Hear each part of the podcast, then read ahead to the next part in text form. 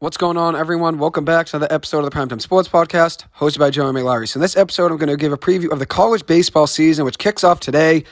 So, in this episode, I'm going to give a preview of the season. I'm going to give a breakdown of the 16 teams that I think will host regionals this coming May. And then after that, I'll give a breakdown of who I think will make the College World Series with some sleeper and long shot teams that I think could potentially make noise in the tournament. So, let's start off with my 16 regional hosts. At number one, we have Wake Forest. Number two, I have Florida. Number three, Arkansas. Number four, TCU.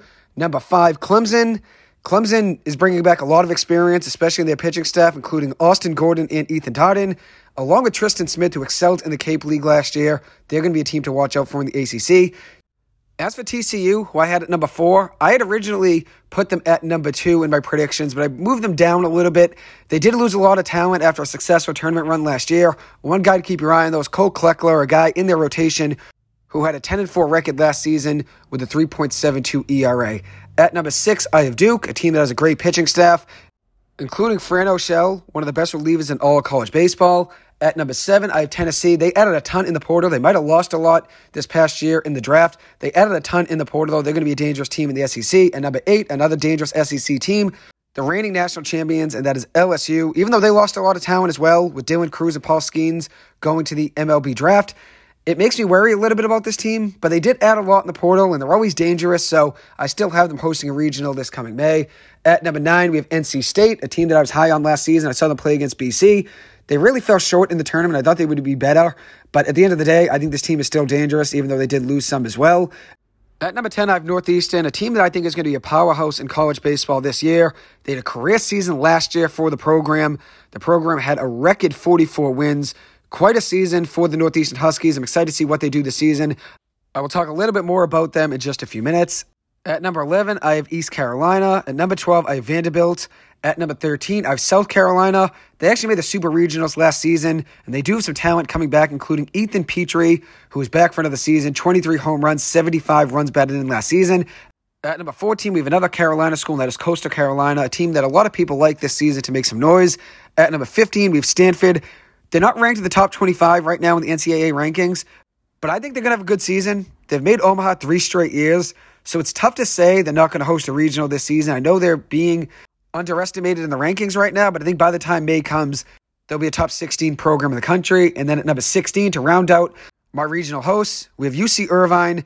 So, yet again, another California school there with Stanford at 15 and UC Irvine at 16. So now I'm going to move on to my College World Series predictions. These are my eight Omaha teams. The road to Omaha does begin today. This list will probably change throughout the course of the season a good amount, considering some teams will have injuries, they'll have bad stretches, and it's obviously tough to pick eight teams to make it, considering how many good teams are on the country. I'm sure going to offer a lot of these picks. Some of these picks are favorites, some of these picks are long shots that I think can sneak in and make some noise. We'll start off with my number one team, and that is Wake Forest. Unreal pitching staff returning, including Josh Hartle, who will be in the convo for the best pitcher in college baseball. They also have Nick Kurtz, a first baseman who will be a top pick in the 2024 MLB draft. A ton of power in that lineup, and Kurtz is one of the best players in the nation. At number two, we have Arkansas. Always a good team to predict for Omaha because of how well they recruit. The pitching staff was not as good last season, though, a 5.22 team ERA. That is a worry to me, but considering how good the SEC is in baseball, that could have been a reason their team ERA was high. Hagen Smith is a pitcher for them to watch out for. He's expected to take a big jump this season. And then Mason Molina is another pitcher in their rotation. Another talented arm next to Hagen Smith. At number three, we have NC State. This could be slight bias since I saw them play BC last season and became a fan of them. But with their pitching staff and a lot of guys that are returning, I think they could compete with anyone in the country. I think they're going to make noise and make the College World Series this season. I know that was my prediction last season in the College World Series. I thought they'd make a lot of noise, and that ended up not being the case. But I still believe in this team. They have a lot of pitching coming back, and that's obviously a big thing you need by the end of the season. You need to be pitching your best and playing your best baseball. And a team with the most pitching typically makes the deepest run because they have the arms that can outlast anyone in the country. At number four, we have Oregon State, a dangerous team with a ton of guys coming back, especially in their pitching staff. Jaron Hunter, a 3.03 ERA last season in seven starts. They also have Travis Bazzana coming back, who crushed the Cape Cod Baseball League last summer for the Falmouth Commodores. He's a guy to keep your eye on for the National Player of the Year. My fifth College World Series team is the Northeastern Huskies. I am very high on this team. I'm going to dive more into them in just a second, but I'm very high on this team, and I wish them all the best. I was very fortunate to have Mike Glavine, their head coach, come on my podcast in December. A great guy. It was great talking Northeastern baseball with him. I'm excited to see what they do this season. I think they're a team to watch out for in the landscape of college baseball. At number six, we have the Troy Trojans, a team that I think is probably the biggest hot take out of any of my eight College World Series teams. But I like this team a lot. They won 40 games last season. They have the Sun Belt Player of the Year, Shane Lewis, returning, had 27 home runs and 1141 OPS and 77 runs batted in that season. And then Grayson Stewart, their ace, is back as well, a 3.65 ERA with 94 strikeouts. I think that team's going to be dangerous. They're a hot take to make the College World Series, but I'm not just going to pick eight favorites. That is a team that I saw play against BC last season in the tournament, and they did beat BC once. They lost in the other game, but that team is talented. I'm excited to see what they do this year.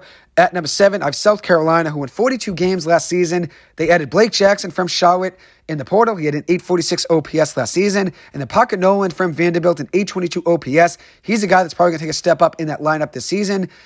And then Ethan Petry is a returner for the South Carolina Gamecocks, a guy that had a 376 batting average last season, 23 home runs as a freshman, one of the best talents in the country. They'll definitely be a team to watch out for. And then at number eight, I have Tennessee. So another SEC team. I have South Carolina, Tennessee, and Arkansas all making it out of the SEC. Tennessee made Omaha last season, and they were great in the transfer portal. They added so much talent, and they still have some guys coming back as well including Drew Beam, who's a guy to keep your eye on, a 17 and 5 record over two seasons at Tennessee with a 3.2 ERA. Throws absolute gas. I'm sure he'll be highly regarded in the MLB draft. And then for some teams that just missed it, I had Indiana and TCU just missing it. My problem with TCU is I think they're getting slightly overrated, and they did lose a lot of talent from last season to this season. As for Indiana, they won 43 games last season. They beat Kentucky and West Virginia in the regionals last season, but they're still somewhat under the radar. And even though I want to put them in, I put Tennessee over them. I just think Tennessee has more talent, but I think Indiana will be the first team out. They were right there, that close. I wanted to put them in, but I have them barely missing the College World Series. With that being said, it's not always the most talented team that wins in the game of baseball, whether it's college, high school, the MLB, minor leagues. It doesn't matter. The most talented team doesn't always win, and that's the same for every single sport. You have to show up no matter who you're playing against, no matter what the situation is regular season, postseason, the College World Series. Doesn't matter who has more talent at the end of the day, it's who performs better on the field and who's playing the best baseball when it matters most in the playoffs. So we'll see what happens. Those are my eight teams before the season begins. And then the two teams I'm barely missing are Indiana and TCU. I think TCU is getting a little bit overrated, though. I have them just barely missing, but I wouldn't be surprised if they lost in the regional round. I know that's probably a hot take, but I think they're getting a little bit overrated, and they also lost a lot of talent over the last season, so I have them missing the College World Series. As for some sleeper and long shot teams that I think have College World Series potential, I'm going to give a list of eight teams. We'll start off with Dallas Baptist, who had a terrific season last year. They returning talent as well. I wanted to put them in Omaha but I ended up going with Tennessee over them as well. So the same goes obviously for Indiana. Had Indiana just missing out. And I think Dallas Baptist will be right there as well. UC Irvine, a team that I think is a sleeper team. They were big snub from the tournament last season, and I have them actually hosting a regional this year. They were dangerous last season, and like I said, just barely missed out on the tournament. Then I have Campbell, a team that I'm going to talk about in just a few minutes. UC Santa Barbara, another team that I think is under the radar even though they're a top 25 team, I think they can really make noise and still surprise people. And when you're a top 25 team before the season begins, people expect you, obviously, to make some noise and be a good team. But I still think they get underestimated. I think they could potentially be a team that makes a deep run in the tournament. Then we have East Carolina, a dangerous team led by star pitcher Trey Yesavage. They have made the tournament 33 times, but have never made the College World Series. Could this be the year that East Carolina finally breaks the curse and they make the College World Series? We'll see. I think they're a sleeper team to watch out for. A team that really struggled last season, the Louisville Cardinals, they were just 10 and 20 overall last season in the ACC. I expect a bounce back season for them. Just two years ago, they were 42, 21, and 1 overall, and they actually made it to the Super Regionals. So I expect them to be a dangerous team this season, and have a bounce back year. There's too much talent on that team to struggle like they did last season. They're a team to watch out for with College World Series potential. And now to round out my two biggest long shot teams that I think could potentially make the College World Series, I have Kent State. And my big question mark is this could they potentially be this year's Oral Roberts? Kent State was 42 and 16 last season and did miss out of the tournament. As for Oral Roberts, they made the tournament last season and surprised a lot of people. I think Kent State could be that team this season. 42 and 16 last year, and do have guys coming back. And then the last sleeper team I'm going to mention, the biggest long shot take out of all of these, Long Beach State. They beat a lot of good teams last season. A lot of good teams. They were 33 and 22 overall, Took two of three games last season versus UC Irvine, two of three against UC Santa Barbara. They beat USC and also beat East Carolina. If they make it in the tournament, I think they're going to be a dangerous team because they've shown they can beat top teams. Obviously, their record overall last season wasn't enough to make it into the tournament with an at large bid. But if they do make it in, they've shown they can beat top teams. And even if those four teams I just mentioned weren't top teams, they probably all got more respect in the college baseball landscape last season than this team did at Long Beach State. I wanted to put them in my Omaha 8, but I didn't know who to take out. I felt like it would be too crazy of a hot take. But I think this team's dangerous, a team to watch out for. I really do. So there are big question marks about who could have a bounce back year. Louisville was a team that I mentioned could have a bounce back season. And another team that I think could bounce back, another ACC team, Florida State, who were 23 and 31 last season, but I expect them to make the tournament this year. One key returner for them is James Tibbs III, who's back for another season, their best hitter from last year, who had 17 home runs, a 338 batting average, an 1153 OPS, and could potentially be the ACC Player of the Year in my eyes. I know a lot of people are going to talk about Nick Kurtz probably being that guy, but I think Tibbs III could be right there if he takes another step up this season. And that's what Florida State needs. The most underrated team inside the top 25, in my opinion, are the Northeastern Huskies. They're bringing back a lot of talent from a team that already was great last season. They're bringing back a lot of talent from that squad. A team that was ranked for the first time in program history. They had a top three ERA in the nation with a 3.75 team ERA. They also won 44 games, and they were tied for 21st in the country with 106 home runs. A ton of power in that lineup coming back. Cam Maldonado, Harrison Feinberg, Mike Sirota, Tyler McGregor, Alex Lane. All of those guys coming back this season and they all hit double digit home runs last year 13 for Maldonado, 18 for Sirota, 18 for McGregor, 16 for Lane, and 10 for Harrison Feinberg. So that's a lot of returning talent. And I've used that phrase a lot now, obviously, in this episode, returning talent, because I really think it's important, especially in college sports, to build a core from the bottom, let that team grow over time, gaining experience, winning big games, losing big games. I think that's really important.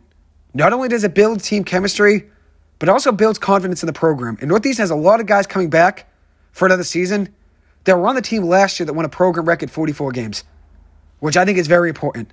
And I think that's an underestimated thing in the college athletics landscape. I don't think anybody really talks about guys coming back enough. Having returners, that's very important. Guys that know the program, guys that know what it takes to win, guys that understand the practice regimen and obviously the analytics and everything that goes into a whole season. When you have returning talent, those guys are not only leaders for the freshmen and the newcomers coming in through the transfer portal, but they have experience at the school and know what it takes to win. So Northeastern has a lot of guys coming back. And that obviously shows the dedication to the program.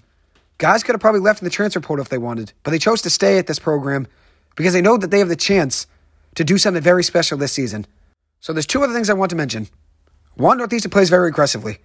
133 stolen bases last season, the eighth most in all college baseball with a lot of speed coming back this season. And also in their pitching staff, they have a lot of talent coming back. Aiven Cabral, Wyatt Scotti, both of those guys were the top pitchers last season, and they'll be back this season. Aiven Cabral was just a freshman with a 2.58 ERA last season, a 9 4 record, and a 1.1 whip. Wyatt Scotti, 3.91 ERA last season with a 1.16 whip and a 6 4 record in 15 starts. He will be back for another season. And then Dennis Colleran, reportedly will be in that starting rotation, starting one of the games this weekend against Arizona. He's a guy that missed all last season with an elbow injury, but he's another guy to watch out for. Throws gas. If I remember right, 97 98 is where he was topping out at in high school. So Northeastern's really built something special. In their outfield, Cam Maldonado, Mike Sirota, Harrison Feinberg, that is a lethal combination in the outfield. And I think they deserve more recognition for one of the best outfields in the country. Another underrated team that's inside the top 25 I like NC State a lot. They had a good bullpen last year and added even more to it this offseason. They started off last season very hot and they really cooled off towards the middle of the season in the end, but they have talent. They're returning a lot of pitching, like I said, including Sam Highfill and Logan Whitaker, two pitchers that were very productive for them last season, and also Dominic Fritton, a guy who I'm very high on. And then Jacob Cozart, their catcher, one of, if not the best catcher in the country. So they're a team to watch out for. And now I'm going to break down some teams that are outside the top 25 to watch out for. Boston College and Campbell, two teams that are outside the top 25, not getting really as much recognition, even votes to be in the top 25. But they do have some talent coming back. Campbell was 46 and 15 last season, yet they're not getting any respect, really. I think they have a long shot chance at the College World Series. Boston College may have lost a lot of talent over the last year with Joe Vetrano and Chris Flynn leaving, but they do have a lot of returning talent as well. A lot of power. Nick Wang, Cam Leary. This team could make some noise in the ACC. They might be middle of the pack in the ACC, but that still could be enough to get an at large bid in the tournament. And I wish the Eagles nothing but the best this season. Coach Todd Interdonato, who was actually hired this past July, came on the podcast just about a few weeks ago, and it was an absolute pleasure being able to talk baseball with him. Truly appreciate him taking the time, and I'm wishing the Eagles nothing but the best this season. I'm excited to see what they'll do in the Interdonato era. Next up, I'm going to give a breakdown of three teams that I think are the most underrated teams outside the top 64 that I think could potentially make the tournament. The University of Maine's one. They're team that made the tournament last season with a 32 and 21 record, and they took two or three games last year in the regular season versus Pittsburgh. Even though it didn't really work out for them in the tournament, just making the tournament on its own is a huge accomplishment. Only 64 teams in the country could say they made the tournament. Next up, I have Kent State, a team that was 42 and 16 last season. The best power hitter is returning, Michael McNamara, who had 12 home runs last season with a 288 batting average. And the last team I'm going to mention is Long Beach State, who I think is the biggest sleeper team in the country this season. They have Miles Patton coming back, a freshman pitcher last season who had a 6.18 ERA with a 3 and 4 record in 13 appearances. If you look at his numbers, though, the issues for him were giving up hits. He gave up 59 hits in 39 in third innings pitched. But if he can find a way to work on that and develop, that would be huge for their rotation. Last season, he only had six walks in 39 and third innings pitched, which is great for a freshman pitcher. The issue for him, though, was giving up hits. He had a 339 batting average against him last season. He needs to improve upon that. And maybe in the offseason he worked on a different pitch. Maybe he's working on location, trying to make sure the bat is on getting it where they want it. That's a big part of the game. And as a freshman, you have a lot of room to grow. You're really just gaining experience when you're that young. So being in the rotation this year for him could be a big step up for his progression as a pitcher. Unfortunately, for the offensive side of the game, they're losing their two best players from last season. Jonathan Long, Connor Burns, their two best players from last season at the plate, both hitting 312 and 307 respectively, with 15 home runs and 14 home runs apiece. The big issue there is finding a way to replace those two guys. Kyle Ashworth, the guy that hit 306 last season, with one home run, 25 runs batted in, and a 763 OPS, he'll be back this season, probably the best returning hitter, but they'll need other guys to step up, like Nick Marinconz, Jack Hammond. Those two guys are going to have to step up. Jack Hammond's probably their best hitter for power heading into the season. Eight home runs last season, 29 runs batted in, hit 263 last season for Long Beach State. They need him to step up this season. And even though they're losing their two best hitters from last year, they're bringing back some pitching, and they have some other guys that have room to grow. And maybe there's going to be a big freshman in that lineup that makes a big play. Who knows? But they've been good the last few years. And even though they did lose their head coach, Eric Valenzuela ended up leaving for St. Mary's, they have been good the last four years. They've been competitive. So I think they can be competitive again. I really do. They're a long shot team for a reason, though. I could be really wrong with this prediction, saying that there could be a potential long shot team to watch out for to make the College World Series. And I acknowledge how big of a hot take that is, but that's what sports podcasting, sports radio, that's what it's all about at the end of the day. You have a feeling that team's going to make a big run, you end up saying it because at the end of the day, you could be right. Who knows? It's only the first game of the season tonight, so no one's crowned the winner after just one night in February. So we'll see how things play out. But like I've said now multiple times, I'll probably be wrong with a lot of those picks. It's really hard to predict who's going to be a College World Series team before a game's even played. And the same goes for who I'm predicting as a long shot pick. It's hard to do that stuff at the end of the day. It's hard to be right with any of these. If I got a couple of these picks right, I'd be happy. And now I'm going to break down three awards. Who I think is going to be the Golden Spikes Award winner, who I think is going to be the Dick Howser Award winner, and who I think is going to be the National Pitcher of the Year. For the Golden Spikes Award, that's given to the best amateur baseball player in the country.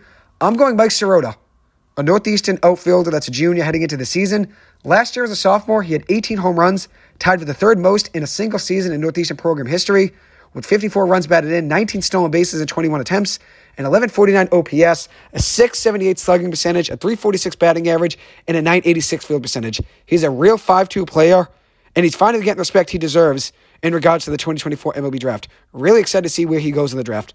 I think he's one of the best players in the country, and I think he deserves more recognition. In eight games for Hyannis this past summer in the Cape Cod Baseball League, 304 batting average, a 1037 OPS, with a home run, three runs batted in, and two stolen bases. He's a true 5 2 player, and I'm really excited to see what he does this season. Wishing him and the Huskies nothing but the best this year. Next up, the Dick Howser Award winner. That's given to the best player in all college baseball. I'm going to go Jack Caglianone. I think it's going to be a close battle between Travis Bazzana and Jack Caglianone, But I'm going to go Jack Caglianone as the winner, and that's because he's a two-way talent. Last season in Florida, 33 home runs, 90 runs batted in, with a 7-4 record and a 4.34 ERA. I want to have them making the College World Series, but at the end of the day, somebody had to miss out that I thought was a great team. Florida's obviously a great team, but I had them missing the College World Series in my predictions. And that's mainly because I think it'd be fun to see a team like Troy get in. And that's a team that I, have confidence in could potentially make a run. Last up, the National Pitcher of the Year. I think that's going to be Dominic Fritton of NC State a sophomore pitcher who had a good season last year as a freshman for the Wolfpack, a 3 and 4 record with a 3.59 ERA, 75 strikeouts, and 62 and two thirds innings pitched with a 1.18 whip. He's a good player. I saw him pitch against BC last year, and after one inning, I said, This kid has MLB stuff. I thought he'd be a first round pick one day. And right now, heading into the season, he's right on the border of being a top 10 pitcher in all of the country. I think he takes a big step up this season, and I think he's a big reason that NC State rotation is even stronger this year than it was last season. Anyways, that'll wrap up this episode. Thank you guys so much for taking the time to listen to this. As always, I appreciate it. I hope you guys have a good one, and I'll see you guys in the next episode. Thank you.